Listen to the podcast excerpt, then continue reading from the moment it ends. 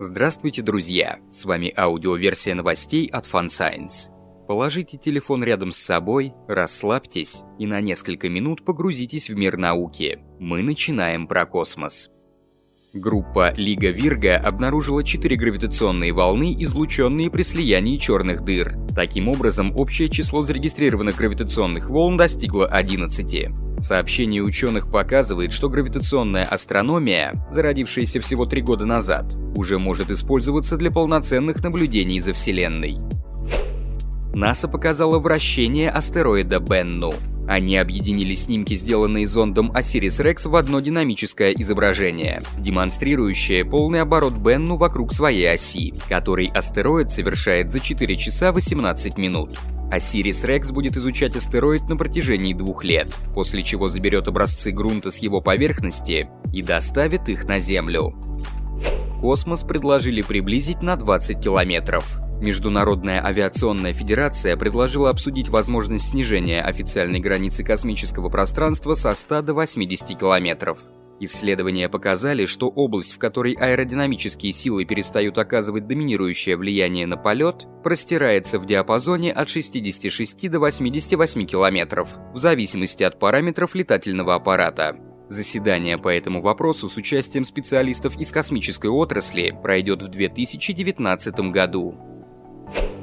Впервые ученые смогут разглядеть сверхмассивные звезды ранней Вселенной. Сочетание яркости и интенсивности красного цвета таких звезд означает, что они потенциально видимы в инфракрасном диапазоне для некоторых разрабатываемых аппаратов, в частности, космического телескопа имени Джеймса Уэбба, который конструируется специально для поиска первых звезд.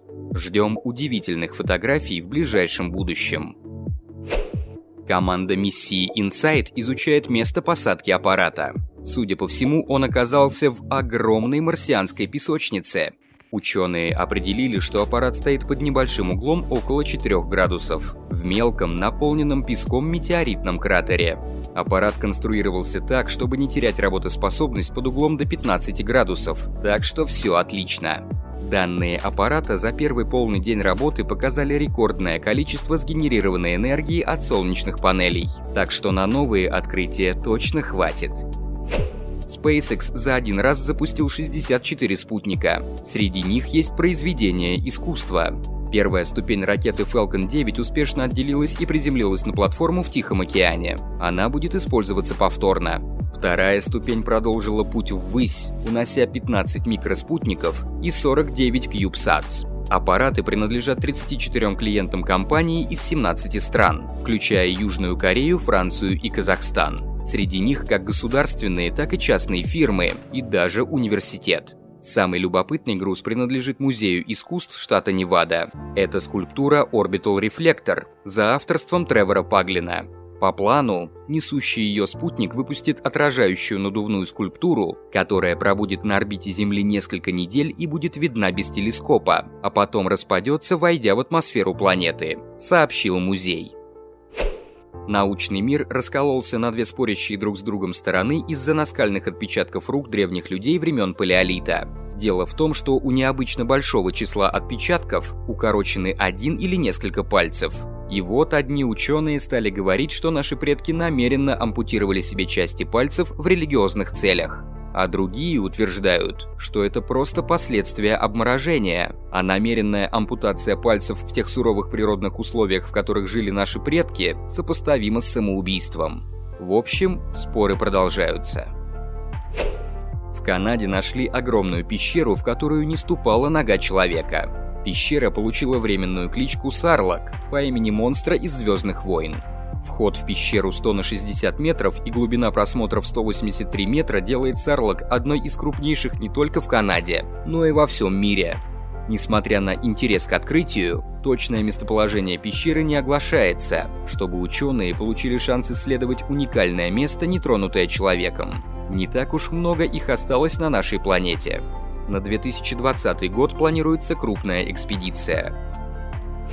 Дельфины в исследовательском центре Флориды полюбили смотреть телевизор. В частности, им показывали мультсериал «Губка Боб. Квадратные штаны» и фильмы BBC из цикла «Планета Земля». Ученые считают, что телевидение может быть дополнительным стимулирующим развлечением для этих животных, содержащихся в неволе. Выяснилось, что дельфины не выказывали никакого предпочтения. Их одинаково сильно заинтересовал и документальный фильм, и мультсериал. Причем интерес проявляли и трое животных с проблемами со слухом. Открыт секрет вечной молодости. Пока только у черепах. Ученые расшифровали геном одинокого Джорджа, последнего жившего на планете представителя галапагосских черепах. Ученым удалось выделить сразу 43 гена, потенциально связанных с высокой продолжительностью жизни. Многие из них дирижируют починкой ДНК, глюкозным метаболизмом, работой транспортных систем внутри клеток, переработкой белков и активностью иммунных клеток. Первые опыты на человеческих клетках показали, что трансплантация этих версий генов замедлила старение и при этом заметно повысила их стойкость к действию радиации и понизила скорость накопления мутаций, способствующих развитию рака. Всемирная организация здравоохранения формирует экспертную группу для изучения вопроса медицинского редактирования генома человека, в том числе человеческих эмбрионов.